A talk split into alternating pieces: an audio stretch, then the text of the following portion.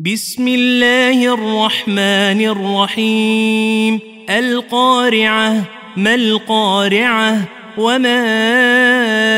أدراك ما القارعة يوم يكون الناس كالفراش المبثوث وتكون الجبال كالعهن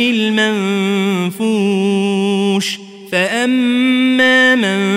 ثقلت موازينه فهو في عيشة راضية وأما من خفت موازينه فأمه هاوية وما أدراك ما هي نار حامية.